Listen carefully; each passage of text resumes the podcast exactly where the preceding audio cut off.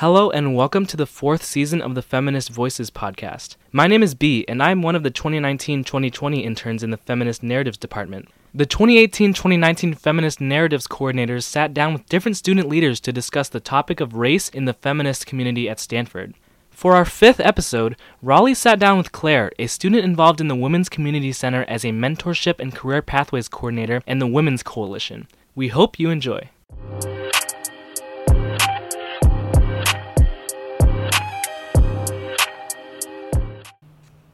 Start by saying your name and your pronouns if you want, and what feminist community you're part of at Stanford and your role in it. Okay, my name is Claire. I use she, her pronouns, and I'm part of the Women's Community Center, where I'm the Mentorship and Career Pathways Coordinator, and I also am a part of the Women's Coalition. So the first question is, how does race affect the feminist activism that you participate in at Stanford?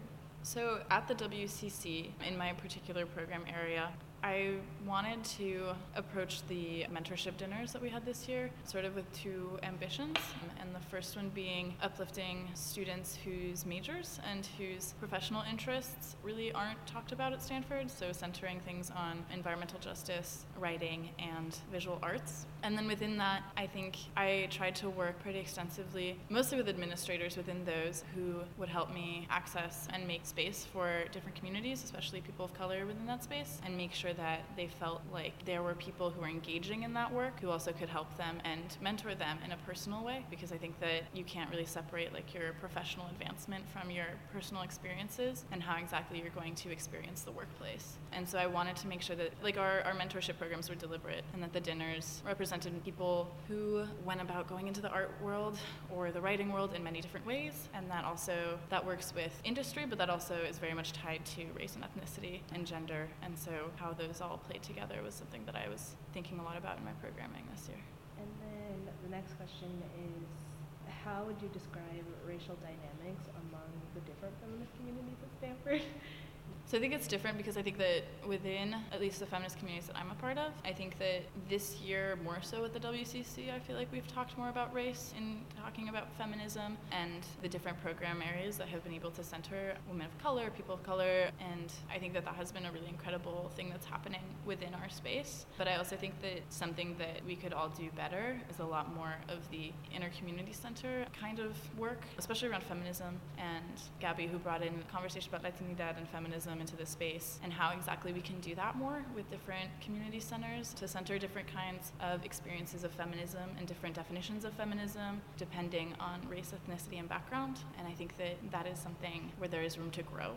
Um, between the feminist communities on campus. I think within the Women's Coalition, I think that it sort of came back this year as a group, and I think that it is doing a lot of very intentional work to make sure that it is inclusive. But I think that there is also a time and space where Women's Coalition, which is pretty like broadband, is not going to serve specific communities on campus and is not going to like be the best place for some people. Like I think that there's a time and place for like broadband collective work, and there's also a time and place for specific events addressing specific needs of specific people, especially regarding to feminism and race. And so I think that we need more of a two-prong approach, and I think that that can be done through the community centers. That can be done between the clubs that are that are all sort of working together, not together yet, um, but I think that there could be more cross communication and also celebration of specificity and the needs for certain events to be for certain people and organized by those people as well. And so that's what I would say about that. I'm saying there's room to grow.